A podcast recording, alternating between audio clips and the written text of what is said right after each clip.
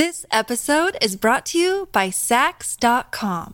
At Saks.com, it's easy to find your new vibe. Dive into the Western trend with gold cowboy boots from Staud, or go full 90s throwback with platforms from Prada. You can shop for everything on your agenda, whether it's a breezy Zimmermann dress for a garden party or a bright Chloe blazer for brunch. Find inspiration for your new vibe every day at Saks.com.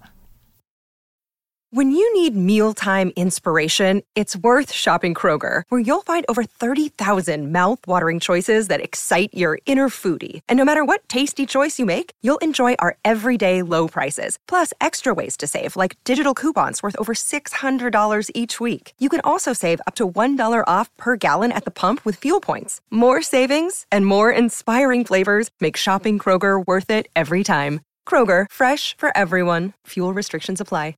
Another day is here, and you're ready for it. What to wear? Check. Breakfast, lunch, and dinner? Check. Planning for what's next and how to save for it? That's where Bank of America can help. For your financial to-dos, Bank of America has experts ready to help get you closer to your goals. Get started at one of our local financial centers or 24-7 in our mobile banking app. Find a location near you at bankofamerica.com slash talk to us. What would you like the power to do? Mobile banking requires downloading the app and is only available for select devices. Message and data rates may apply. Bank of America and a member FDIC. Welcome to the New Books Network. Welcome to New Books in Irish Studies, a podcast channel on the New Books Network. I'm Colleen English, and I'll be your host for this episode. Today, I'm talking to David Clare, Fiona McDonagh, and Justine Nakase, who are the editors of the exciting new two volume collection, The Golden Thread, a comprehensive study of Irish women playwrights. The volume contains the volumes contain 42 essays written both by leading and emerging Irish theatre scholars and practitioners. Volume 1 covers the female playwriting tradition in Ireland from 1716 to 1922, focusing on nine women playwrights from the 18th and 19th centuries, as well as 13 from the 20th century. It encompasses a variety of themes, including the impact of space and place on identity, women's strategic use of genre, and theatrical responses to shifts in Irish politics and culture. Volume 2 is focused on the especially rich period between 1922 to 2016, highlighting work by 16 Irish women. This volume explores the intersections of class, sexuality, disability, and ethnicity.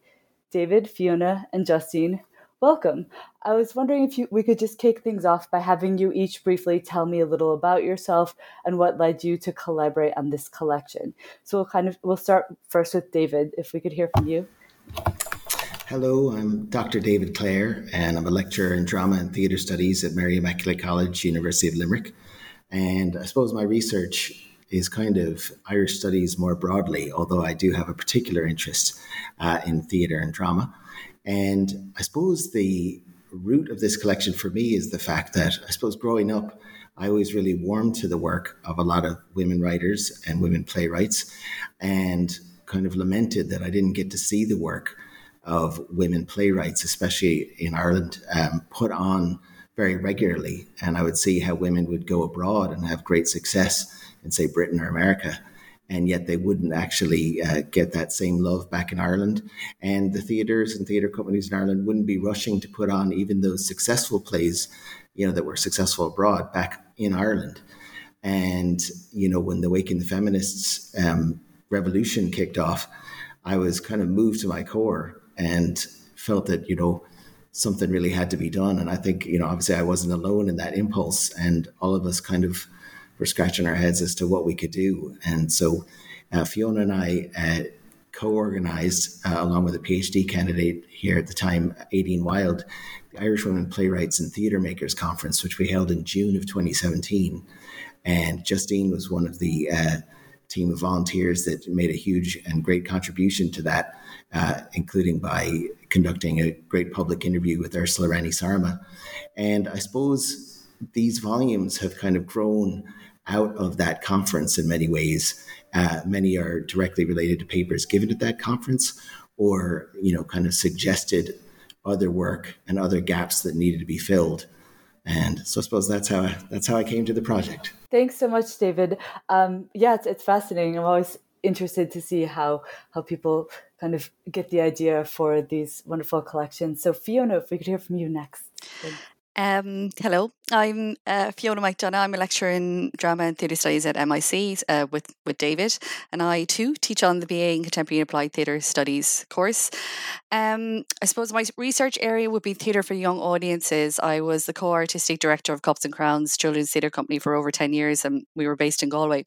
Um, so I was a founding member and essentially it was um it was a devising company so um I'll just put my hands up straight away and say scripts weren't my thing before all of this. Um, uh, I just kind of was always operating in terms of uh, theatre uh, devised work, or you know, just not that we didn't develop script, but it was kind of not working from script. Um, so uh, I think how it all came about in terms of this project, it, it, it was it was really David. David um, was in we were in the same department and we were getting to know each other because I think we were new enough, David, if I remember, in terms of being colleagues.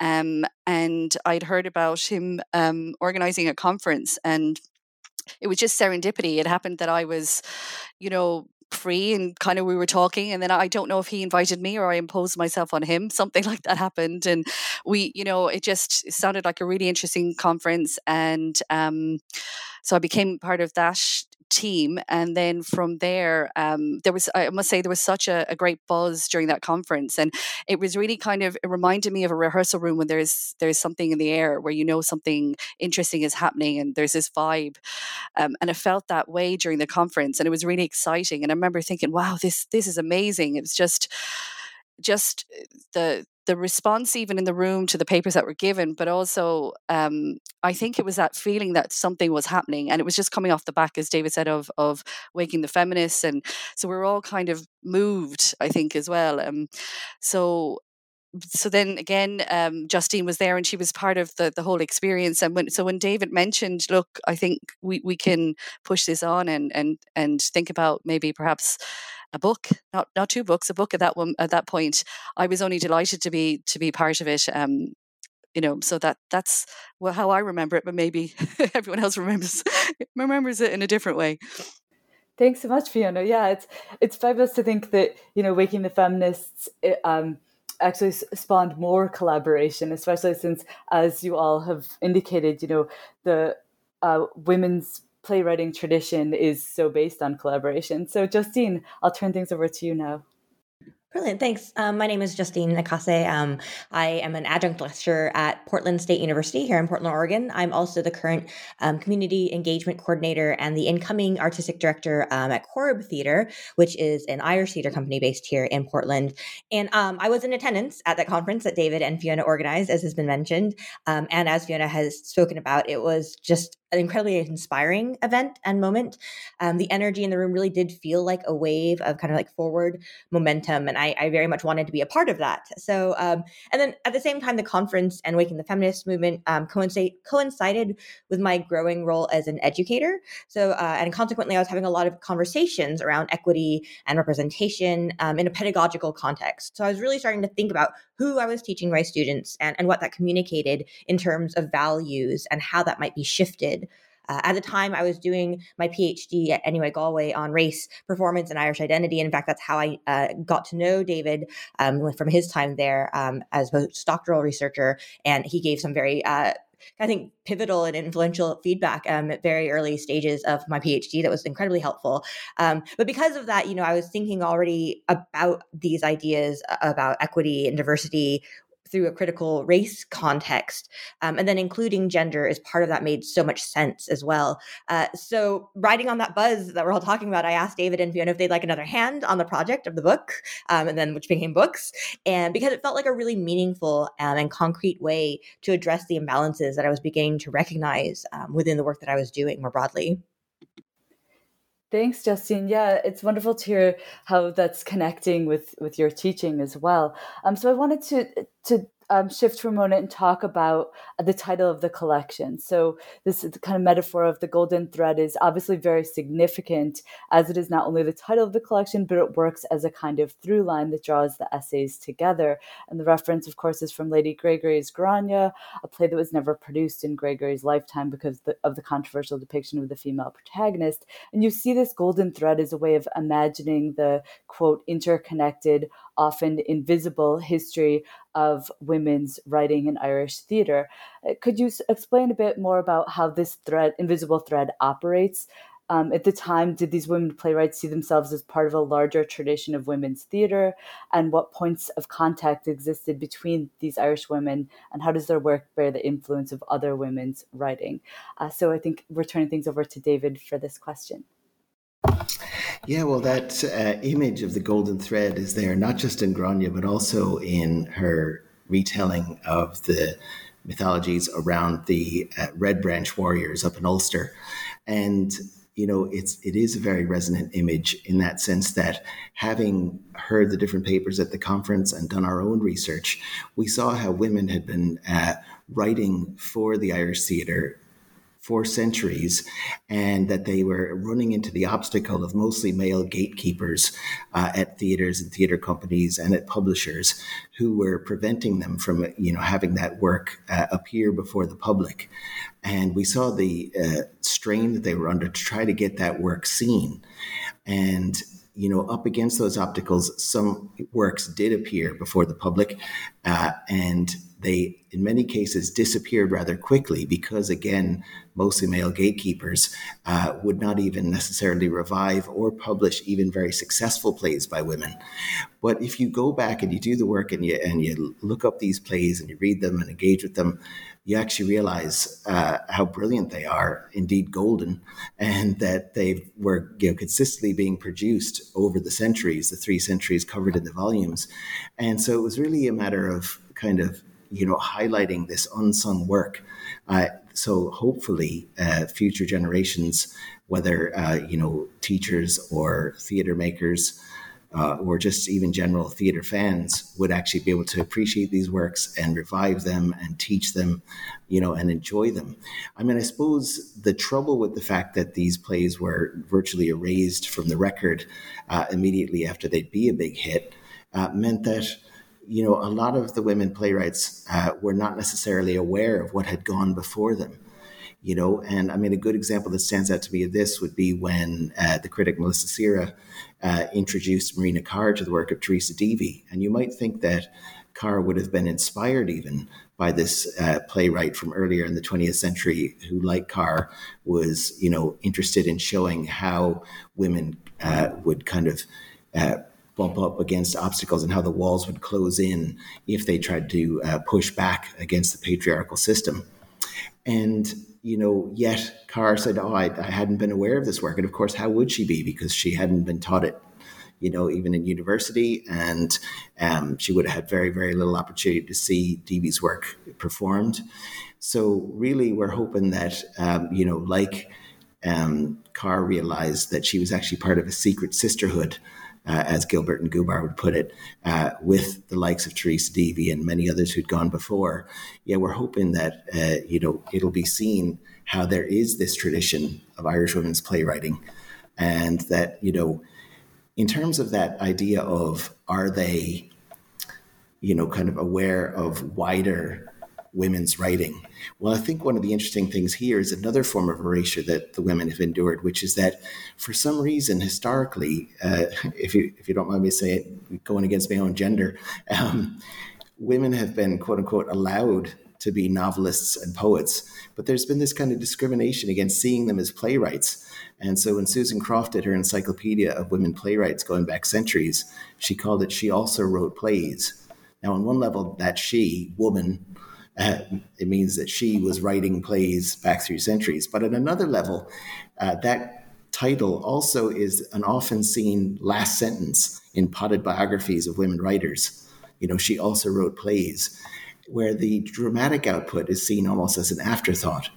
And so many of the women writers covered across our two volumes actually would get a fair amount of attention, even still, as for instance, novelists or poets. Uh, but we're actually shining a light on their dramatic output, some of which is quite brilliant. And I'd be talking about people like Frances Sheridan, Maria Edgeworth, right on through to someone today like Emma Donoghue. Fantastic. Yeah, thanks, David. It is uh, um, really interesting to think about um, the fact that a lot of these, as you were just saying, a lot of these these women didn't even know um, of that tradition of of women playwriting. Um, so yeah, so I mean, as you brought out quite well, um, you know, you look at poetry, you look at uh, novelists, and certainly Maria Edgeworth um, bridges that that gap between those. And they, there were little coteries of of women's writing, but uh, I think that's what makes this collection so important is that you're really emphasizing and exposing um, the the fact that the this tradition has for so long been ignored. Um, so, kind of building off of that last question and what you were just speaking about, David, I was just wondering if you could say a bit more about um, kind of this idea that the women playwrights hid behind male pen names, um, and that it is often then very difficult or nearly impossible to locate the original female source.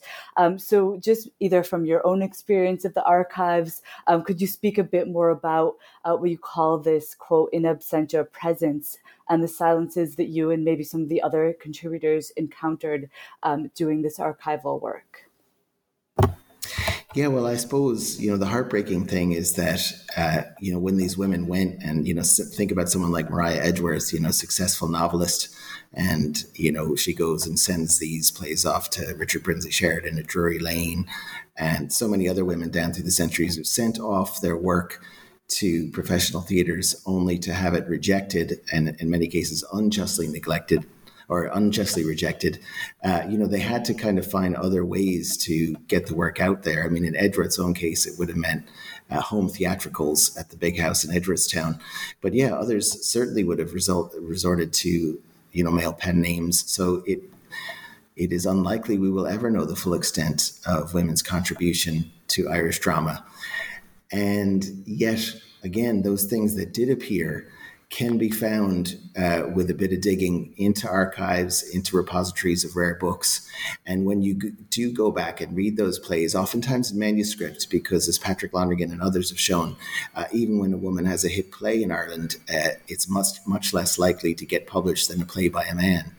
And even when they do get it published, it's much less likely to be pulled together into a collection of all their works uh, to you know form a collected plays that would kind of uh, give a degree of status and a bit of canonization. By contrast, uh, male playwrights that we could argue are much less strong in, in, the talent department sometimes have you know collections of their works um, you know put together. And even you have critics like going to bat for them and making the case for them this this dude should be in the canon or whatever. And, and here's a collection of five of his terrible plays to show that it's the case. But when we think about that, these seminal, brilliant playwrights, you know, back through the centuries have never had their plays collected. And re- even right up to today, someone like Anne Devlin, the fact that there's not a plays one by Anne Devlin from, you know, yeah, Faber and Faber or Methuen or somebody, you know, and, you know, Deirdre Kinahan, we could go on and on. The fact there aren't collected plays of these uh, women is a problem.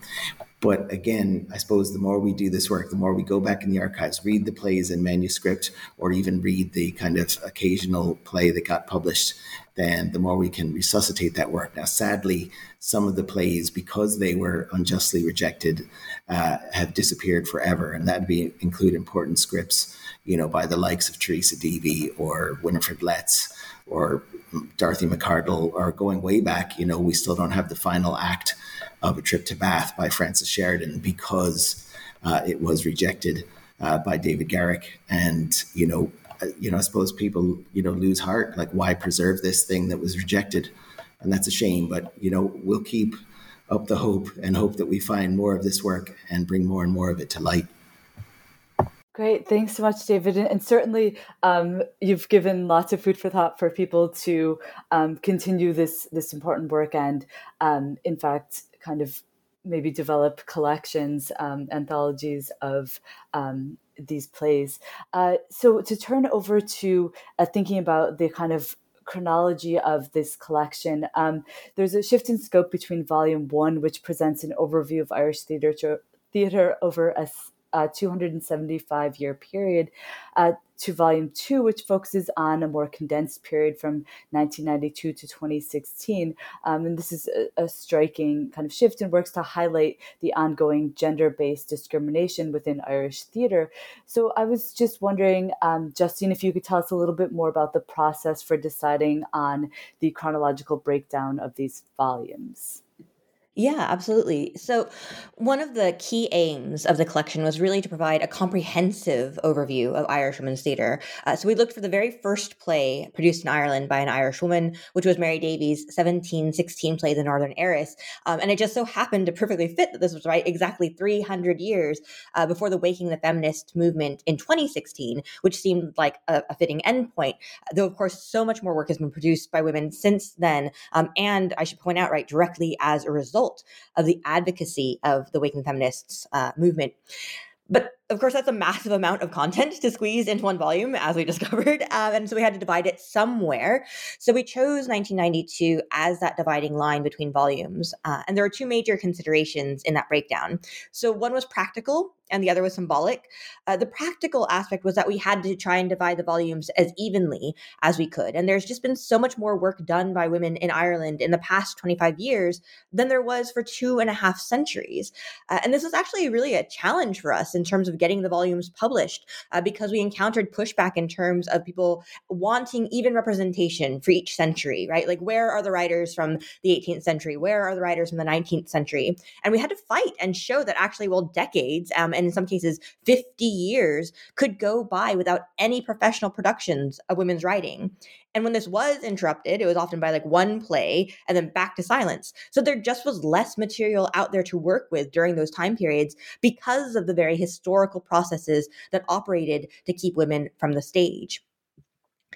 The other reason that we chose 1992 as the dividing line um, was a symbolic one, which was that it was the year of There Are No Women Playwrights, which was a festival of Irish women's theatre presented by Glasshouse Productions, protesting that very exclusion. And we felt that ending each volume on this note of protest, so 1992 with There Are No Women Playwrights, and then 2016 with Waking the Feminists, uh, that it's echoed the guiding light of this project, which is very much about the political act of reclamation.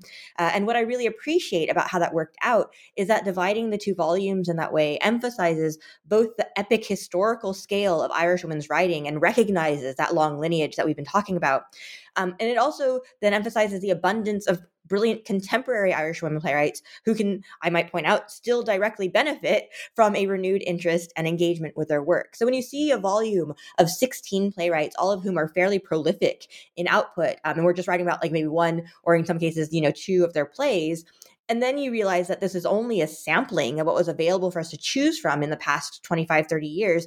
You really have no excuse anymore to say, like, oh, sure, I don't really think that Irish women are writing plays these days. Um, so, you know, that that's where the division came from for us. Great. Thanks so much, Justine. Um, I think you've given a, a, great overview of kind of the the divide and chronology. And as you were indicating, I, I like the way in which it's um, also linked to these kind of political act of reclamation. Um, so in the introduction to the second volume of The Golden Thread, you comment on the ever shifting need to redefine what it means to be a specifically Irish playwright and how, quote, intercultural exchange within and through Irish theatre brings to bear new perspectives on both canonical and new Irish work. Um, could you explain a bit more about how these new perspectives, uh, about the new perspectives offered by intercultural exchange, and how might these exchanges bring about a reevaluation of the canon, or even this kind of newly conceived um, female canon? And how do you see these as being different from the intercultural exchanges understood through the work produced by new Irish playwrights? So, Justine, I'll hand things over to you. Thanks. And, you know, fantastic question. I think you know, when I was thinking about this, I think in many ways Irish theatre has always been intercultural. Uh, you look at the chapters in Volume One on the plays of Mary Davys or Mary Balfour, and you see how from the beginning Irish women playwrights have always been grappling with the multiplicity of Irish identities um, and the exchange, and one could easily say tensions, right, between various cultures on the island. Um, and because of this, it was really important for us to define the boundaries of Irish identity as inclusively as possible. So, for example, we see the diaspora as part of Irish theatre, uh, not least because so many Irish women playwrights have had to emigrate in order to have their work produced, um, as David was talking about earlier. And that brings its own form of intercultural exchange in terms of how one's work is received, uh, but also how one's identity shifts when reconciling a heritage culture with a host culture. Uh, whether that's Elizabeth Griffith writing for the London stages in the 1700s, uh, or Lizzie Nunnery today depicting the history of the Irish community in Liverpool. And I think that the same principle applies to those in Ireland with minority ethnic or migrant backgrounds. So there's a lot of really vitriolic debate going on recently over who gets to be Irish. And for us, it was important to take a stand and resist the kinds of definitions of Irish identity that rely on racist ideas of heredity and genealogy. Uh, so, because of this, I think that the kinds of intercultural exchange that we do explore in the volumes is very much in conversation with the intercultural voices of new Irish playwrights, as you're talking about. Uh, so, in addition to the chapters looking at the work of women in the diaspora, we have chapters on Ursula Rani Sarma and Rosaleen McDonagh, who can be seen as this first wave of minority ethnic voices. Um, and then there are chapters on the circulation of Lady Gregory's work uh, internationally, as well as a translation of Marina Carr's By the Bog of Cats in China, which then explores how Irish women's writing communicates on the international or global stage when moving around these different cult- cultural contexts.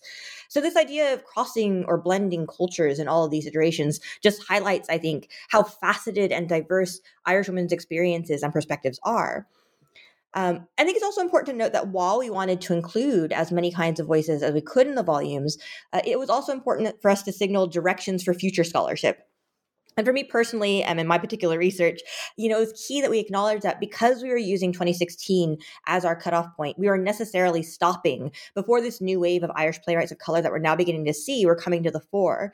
So even if we couldn't include them directly within this project, I think we very much wanted to indicate that they belonged that their voices speak to the voices that came before, and that they are also part of a larger and longer history of those writing from the margins of Ireland and offering different faceted, faceted and fascinating perspectives um, on the Irish condition and Irish culture. And I very much hope that that call is taken up and that we see a lot of new scholarship around the work of the next generation of inter- intercultural Irish women playwrights that recognizes both that connection um, that we're kind of trying to lay this groundwork for, as well as the totally new kind of Irishness that they are articulating.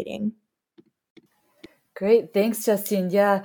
Um, uh, lots of, of great reflection there on kind of inclusivity. And I think you're absolutely right. This has been such a contentious issue um, recently about kind of who constitutes as, as Irish, what claiming that, that Irish identity. Um, kind of, I suppose, building off that in a way, um, in volume two, you discuss the intersectionality of Irish plays and explain that from the 1990s onwards, we see a quote growing interest in inclusivity and diversity in the work itself. Um, you quote people like Patricia Hill Collins and uh, Sirma Bilge's definition of intersectionality uh, is the many axes of race, gender, and class that influence each other. And you reference Irish playwrights such as Emma Donoghue, uh, um, Amy Conroy, and, and Marie Jones, among others, who's who are working at the intersection of double marginalization, being female and queer or female and disabled. Um, while the intersectionality of these plays is by no means new, as you say, it has been threaded through women's plays for decades, and you just spoke to us a little bit about that. Uh, do you see female playwrights post 1992 engaging with this notion in a more self conscious or overt way than their predecessors? And we'll turn it over to Justine. Yeah, I mean, absolutely. And I think a big part of this is just simply that post 1992, there's just been a new kind of language and culture around the ideas of intersectionality that has then allowed writers to speak more directly to these issues rather than folding them into the background or weaving them into the subtext as kind of has been the way before. And, you know, I know there's a lot of skepticism around the idea of identity politics and the way it's become a kind of straw man to tilt at. Um, but there is something so powerful about being able to put one's own particular experience experience center stage, especially when you're so used to being kind of relegated to the wings, as it were, um, and exploring the nuances and factions within what are often seen very reductively as monolithic categories. So, what I particularly appreciate about so many of the chapters and plays in Volume 2 and some of the ones that you mentioned is how they really lean into the intersectionality of their subjects in multiple and meaningful ways so for example the plays i know my own heart by emma donoghue and i heart alice heart i by amy conroy both look at queer irish women and their historical invisibility. Um, but i know my own heart also looks at the role that class plays in women's agency and then I Heart Alice Heart I really interrogates the ways in which these older lesbian characters um, are erased not only by heteronormativity, but by the ways in which queer culture can like idolize youth. And so the ageism and sexism within the LGBTQ plus community itself. And I think it's important, right, to challenge um, to challenge all these ideas and to have these discussions uh, openly that diversify perspectives and, and keep us away from just kind of simplistic and essentialist binaries. Uh, similarly, Rosaleen McDonagh's work addresses her experience not only as a traveler woman, but as a disabled woman. So, again, the ways in which these various communities have been marginalized by the Irish state independently, and then how, like, the triple marginalization of uh, traveler, uh, disabled, and woman, you know, uh, manifests in very specific ways, and then in turn the very specific ways in which that marginalization is resisted.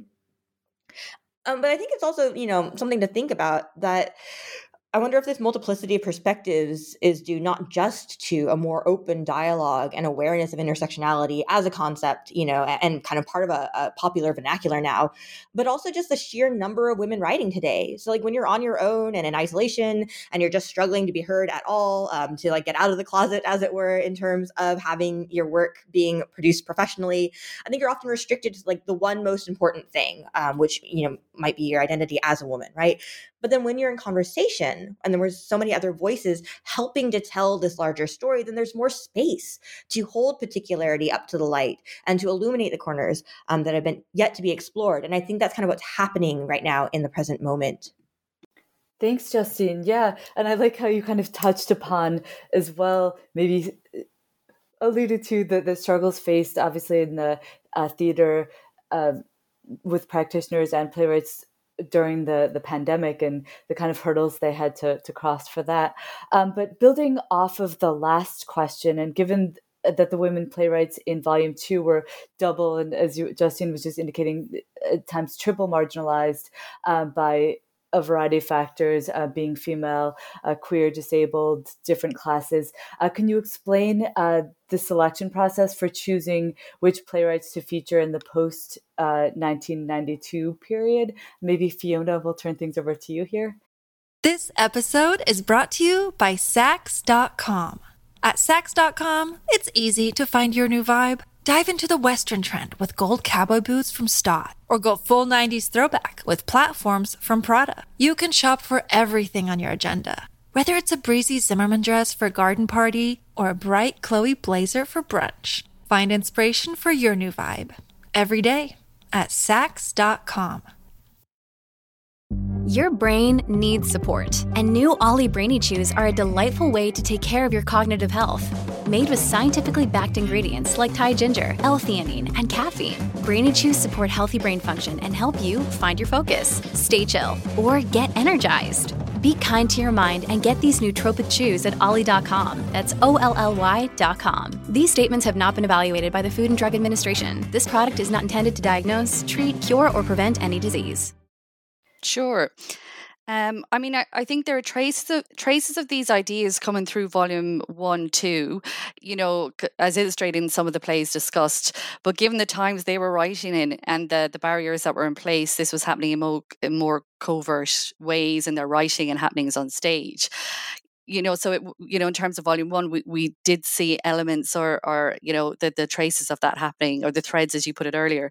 But as justine indicated post 1992 in ireland we started to move towards gender you know or sorry more uh, move towards greater equality and diversity and inclusion and playwrights when allowed or given the opportunity to stage their work i'll say you know inevitably, inevitably they react to this because playwrights present cultural values of a time so, you know, David and Justine were keen to ensure that we recognize this and that the volume was inclusive of themes related to race and gender and disability and sexuality and their intersections with social, political, and cultural forms of oppression. You know, so in volume two, we see the writers reacting to and sometimes subverting dominant ideas and values. You know they expose underlying ideologies and existing structures that have a negative effect on women and you know of course people more generally. So you know you might say that the selection process process was also driven by an activism that was coming you know coming out through out and through um, their work of that time. Thanks Thanks so much, Fiona. Yeah. Um, and in volume one, as you were kind of returning to that as well, uh, you write that the project seeks both to put women writers back into the canon, not just for academic study, but also for professional production. And you call this, a, quote, political act of reclamation. It's easy to see how this collection would enhance the work of, of theater studies scholars, but I was wondering um, how you thought it or envisioned um, this collection would to be received by theater practitioners. And then thinking more broadly how might this inform other global feminist reclamation projects? And sophia and i will turn it over to you Okay. So, I, I mean, there are different parts of this, I suppose. Um, and I'll just start with, you know, talking about the launch and, uh, uh, you know, Caitríona McLaughlin, who spoke so well. She, you know, she's the Abbey's artistic director. And she said that reading, with reading the books, she had come to a realization. And I'll use her words because, you know, they really stuck with me. She said, I didn't know what I didn't know. And I com- can completely relate to that because before this project, I didn't understand how much you know work women had been producing. Women had been participating in theatre all this time as creators of theatre work, and that's not part of the you know theatre history that I'd learned about.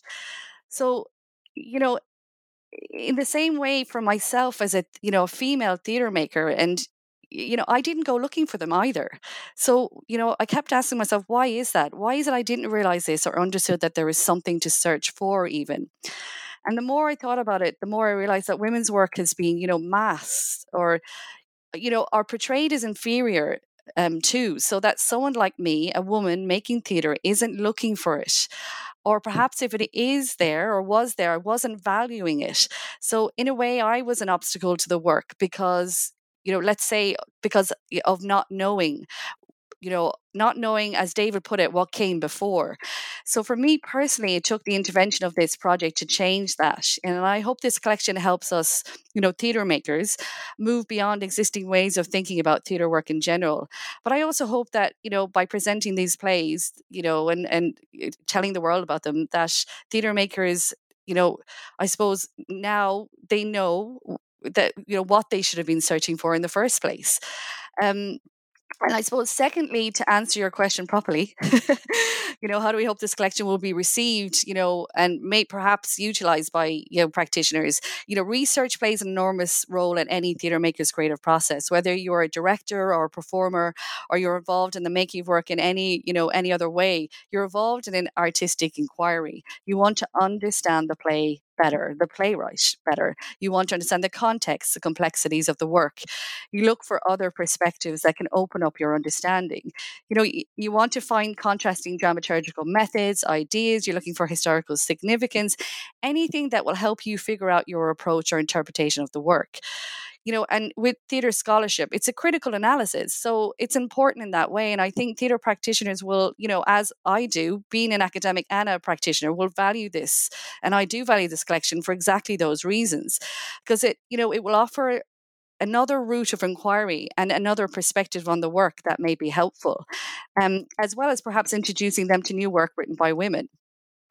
So, in terms of thinking more broadly and how this might, you know, inform other global feminist, you know, projects, look, it's imperative that the work of women is included in history. We know that not only for historical accuracy, but to advance the work of all people, regardless of how they identify.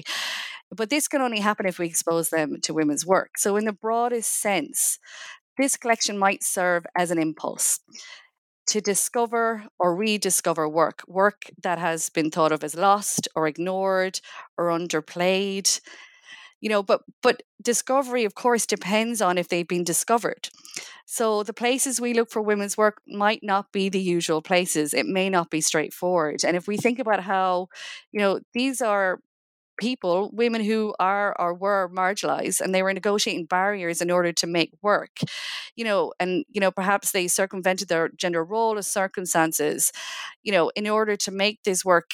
How we have to think about how did that come come about? So we need to go look for them in the places or the spaces that they found for them for themselves, um, the spaces that allowed them to make work. And I know someone said it earlier, the hiding spaces. So you know this collection might be helpful in that way that you know we see the contributors in the collection have sought out or dug out the work of these playwrights and and shared their stories and so it might be helpful to learn how you know they brought this these this work to our attention even. But finally it may also promote the restoration you know of not just others but the self. And i'll bring it back to the idea of you know thinking sorry thinking about myself but you know my work is you know a theater maker. Like i've begun now to to look back at my practice and and start to document and to, to, to archive it and analyze it from an academic perspective. I'm reclaiming my theater work putting it in writing recording it so that that i may add to the visibility of women in the field. Um, and and I think that's what all of this is has brought to me, and I and I think that's probably going to be significant for other people as well.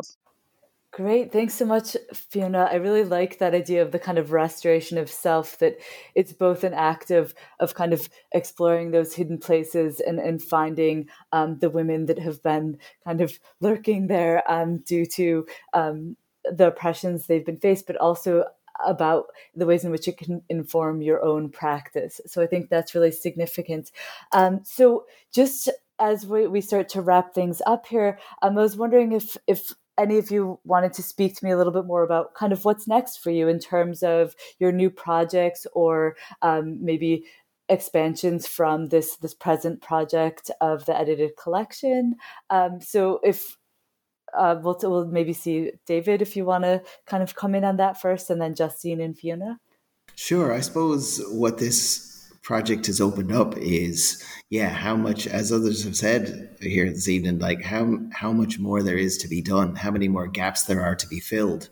And I, I know myself going into the archives during this project, you know, I saw you know names and plays that maybe I was only able to kind of read quickly in passing or, you know, came across and said, oh, I must investigate that more. And so I know in my own efforts to, you know, kind of fill different critical gaps that I'm definitely going to keep hunting down plays by women and keep writing about them and, you know, kind of rediscover some of the treasures that are there and that unfortunately have been erased. Yeah, and I suppose I'll jump in and, and say that you know, when we're conceptualizing the scope of these collections, um, we really wanted to try and make it a text that would be useful for researchers, um, for educators, and for practitioners. And I feel like at the current moment, I'm kind of toggling between those three hats um, as it stands. And I'm finding it incredibly useful. Uh, the process of having worked through these volumes, um, as, as Fiona mentioned, right, kind of reflecting on our own practice and, and, recognizing what we, we hadn't thought about or what we didn't know. Um, so, you know, getting to use these chapters as a text um, as an educator, um, getting to include um, these plays on my syllabi um, and reconceptualizing syllabi to ensure that there is like gender balance um, and, and, that we're thinking about that going forward consistently.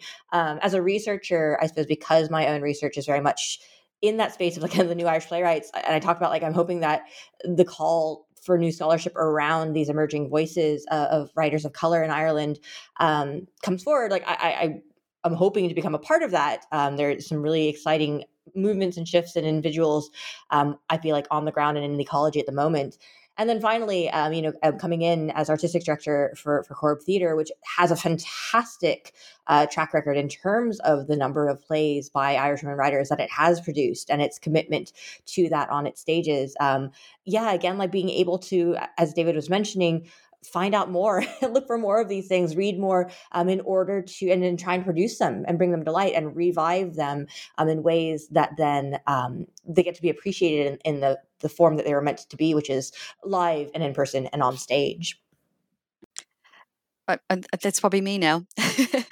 Um, yeah I, I think that's that's it's it is just i suppose my way of thinking about it everything has changed now. So um, i have to I suppose honor the work that I've done in order to then start, you know, um, widening out that that idea of of women's work as well. So I'm I'm already um, working with uh, with uh, people from um, the company that I worked with before, um, and looking at the work we've done. Um, and also, what's interesting in our in our first meeting, we start we started to talk about other work that was happening um, at the time, other artists, um, female artists that were working. So it's these two things are. So it's not just about us; it's about actually the people around us, and and so that that there's a there's something happening there and it definitely is um we are going to document it and we are going to to look at it and analyze it in order to to put it out in the world. But in just i suppose in order as i said to to to to share the stories of the the theater making that was happening that that that we I I haven't I haven't shared with the world myself. And and also I know that even looking around me those women that that I can remember that probably haven't had a chance to talk about this um, and and share that um, work too. So I'd love to speak to them. So that's kind of I'm in that space now and I'm really excited about it Great. Thanks um, to all of you for sharing um, those insights. I, I, do think that there's so much, it's such a, a rich collection that uh, there's definitely a lot to be done, even in terms of, uh, yeah, including, including this material on, um, on syllabi, uh, kind of getting this into the classroom, as well as then um, looking at the ways it could potentially um, influence uh, theater makers and that sort of thing. So thank you so much uh, to D- David, Fiona, and Justine for joining me. It's been a real pleasure speaking to you about this timely and comprehensive new collection. Um, and please remember to uh, subscribe to the New Book Books Network and Irish Studies, um, everyone out there, and do consider adding this wonderful and important um, two volumes on Irish women playwrights uh, to your home libraries. Um, so I strongly recommend uh, getting your hands on a copy or copies of The Golden Thread. Um, thanks, thanks to all of you.